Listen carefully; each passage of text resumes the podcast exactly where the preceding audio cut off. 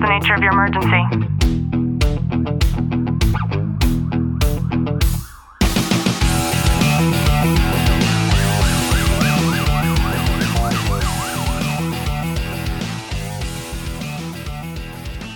Welcome back to the Tactical Living Podcast. I'm your host, Ashlie Walton, joined by Detective Walton. Clint, how are you? I'm good. I've titled today's episode Cherishing Time with Your Parents, and this is probably not going to be an episode that's going to go in a direction that you think it's going to go in because I am going to share a statistic. I'll go ahead and I'll link the information down in the show notes below that will probably blow your mind in the same way that it did mine.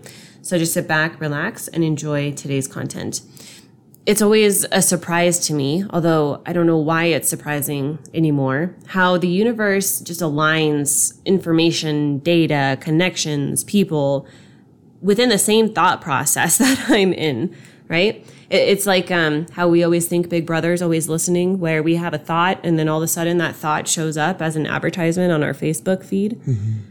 Um, it's a crazy thing because I'm thinking actually something I didn't share with you was we were talking about the air conditioner here upstairs and I'm getting all of these ads now. And that was a private conversation we had. I'm getting all of these ads now on like new promotion for air conditioners in your local area. Contact like it's crazy, right? That's definitely a thing. It's not um not a conspiracy theory, I don't think, because we've all had that happen to us. But the universe just seems to feed me constant information on things that um, align with my train of thought, which was so cool in this example because my dad, for the past week or so, you know how you're talking to your folks and you just sense their kind of neediness?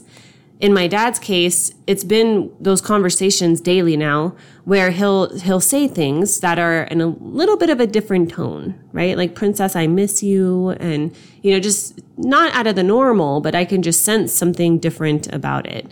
And because of this this sort of increase in how he's been acting towards me, I have gotten the sense that like he he wants a visit, but he's not asking, right? Because he's been dropping little comments and you know, I would have come over to help you guys work in the yard, like just saying things. I was telling Clint, like 73 year old man is offer almost 73 is offering to come and like shovel rocks with us. So like that really goes to show like he's asking for something without asking for something. So that's why I had I had asked Clint, you know, it's uh, really your only day off today, and you know we're we're doing things work wise.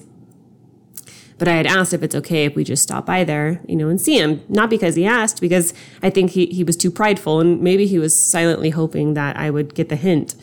And I'm sharing this with you because in this statistic that I recently read, actually somebody shared it with me as the universe would have it. And this says here that by the time that you are 18 years old, this is statistically for every single one of us. By the time you are 18 years old, you have already spent around 90% of your total time with your parents. By the time you are 18 years old, 90% of the time that you will ever spend with your parents is already gone. Hmm.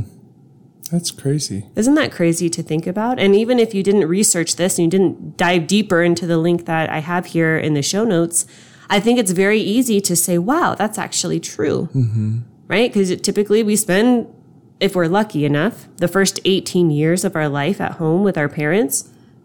And then we, we go off and we do our own thing, right? And those visits become more seldom and the relationship actually starts to distance itself. And that's not to say you don't still love your parents or you're not still close with your parents, but the truth is that a majority of us will get married and start our own families perhaps and start to build that that new cycle of evolution as it goes. And so I started to think about like, wow, if more people understood that, if more people were aware of that statistic, 90% at 18, that's all you need to remember. Use that, keep it in your pocket to share with people the next time that they might have um, a post about how upset they are that their mom said X, Y, Z, or their dad didn't do whatever they wanted. Like, you know, it's so important for us to understand when we actualize time in that way, just how precious our relationship is with our parents. And I, I'm not one that needs to cheerlead this fact any more than I already am, having having been the case that I now only have one parent, right? I, I understand that. And I think that losing a parent really helps to put a lot of this into perspective because just because this is a statistic does not necessarily mean that you're going to still get that extra 10%. And it is very important to recognize. And, and my mom brings it up all the time. I'm not going to be around forever.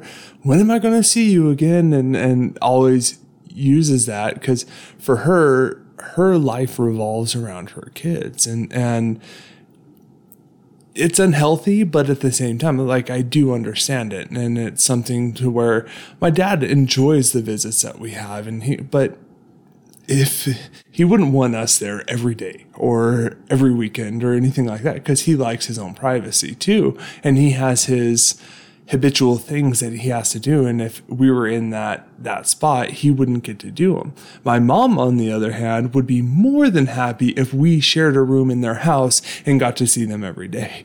Like it's and it's recognizing that and it's having a balance with it and and you know and it's not just seeing them in person it's having communications with them. It's it's you got to be you got to enjoy the time that you do have and and treasure that because it won't be there forever, especially for in an average lifespan, say 80 years old, you live to be 80 years old, your parents the same about 80 years old from the time you're 18 depending on how old your parents are. When you were born like you have 20 30 years of being with them and you're going to have your own personal life going on and being able to share those experiences and time with them. And and whether you like them dislike them or whatever it may be it's create that time and share that space because 10% is not very much in comparison to 80 years. Yeah i want to share something too that's coming up and this is not an excuse because i encourage you all of the time mm-hmm. you know reach out to your folks call your mom do the thing like so let's see them right?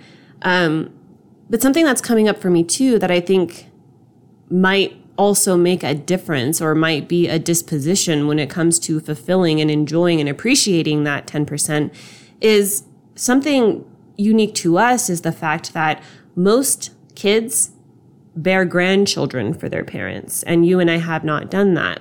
And typically when that happens, then the grandparents are more involved in the lives of their kids still even as adults, right? Uh, from what I've seen from the outside, grandparents usually love to watch their grandkids. And by the very nature of that, that means you're going to have a higher level of time spent with your children when they too have children. So that's just something to point out. And uh, another thing that I think is important is it should never feel like a burden right? I don't feel burdened to go and see my dad. I didn't I didn't play into his antics or let him know that I caught on to what he was doing, whether he meant to do it or not, although something tells me he probably did. It's just our our parents miss us, right? And they want us to miss them too. They want us to still maintain that relationship with them, um, despite the fact that that we're adults.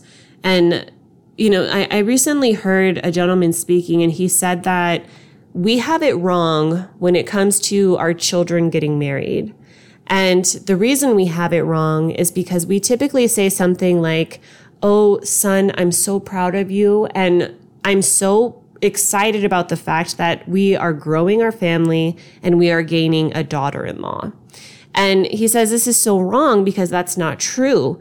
In fact, you're actually losing your son and you're, you're going to be this this subset of a connection from a new family because your son or your daughter, they're going out on their own now when they get married and they're creating their own new family. And we get so caught up in the, the difficulty of managing all of the things because now you have not only two people that are needing to manage their outside entities and then still create a relationship with one another, but you have two families that are needing to do that. And it makes it more difficult and challenging to be able to have that time to connect with one another. But the, the key here is to want to do it out of the the pure nature of wanting to do it and not feeling like you're coerced into doing it and not feeling um, bad about not doing it and I think that might be a part of the issue, a suggestion of the part of the issue for what you just described of like you know, well, I'm not going to be around here for very long. And, you know, because again, it's very comparable to the discussions I've had with my dad over the past week.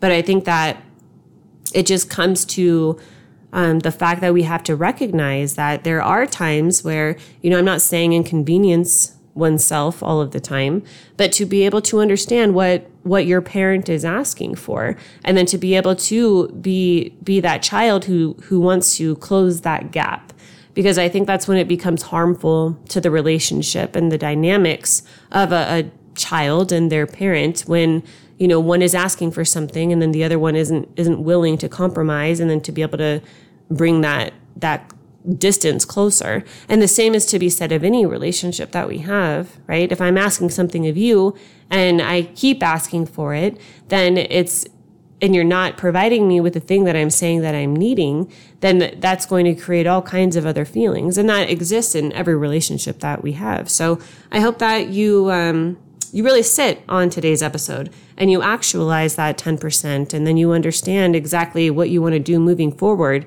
to be able to hold gratitude and to make that 10% something that you you can really cherish and appreciate because you want to and not because you have to. If you have gotten any value out of today's episode, do us a favor, drop a review, subscribe down below, and as always, know that I'm sending you a long tight hug from my home to yours.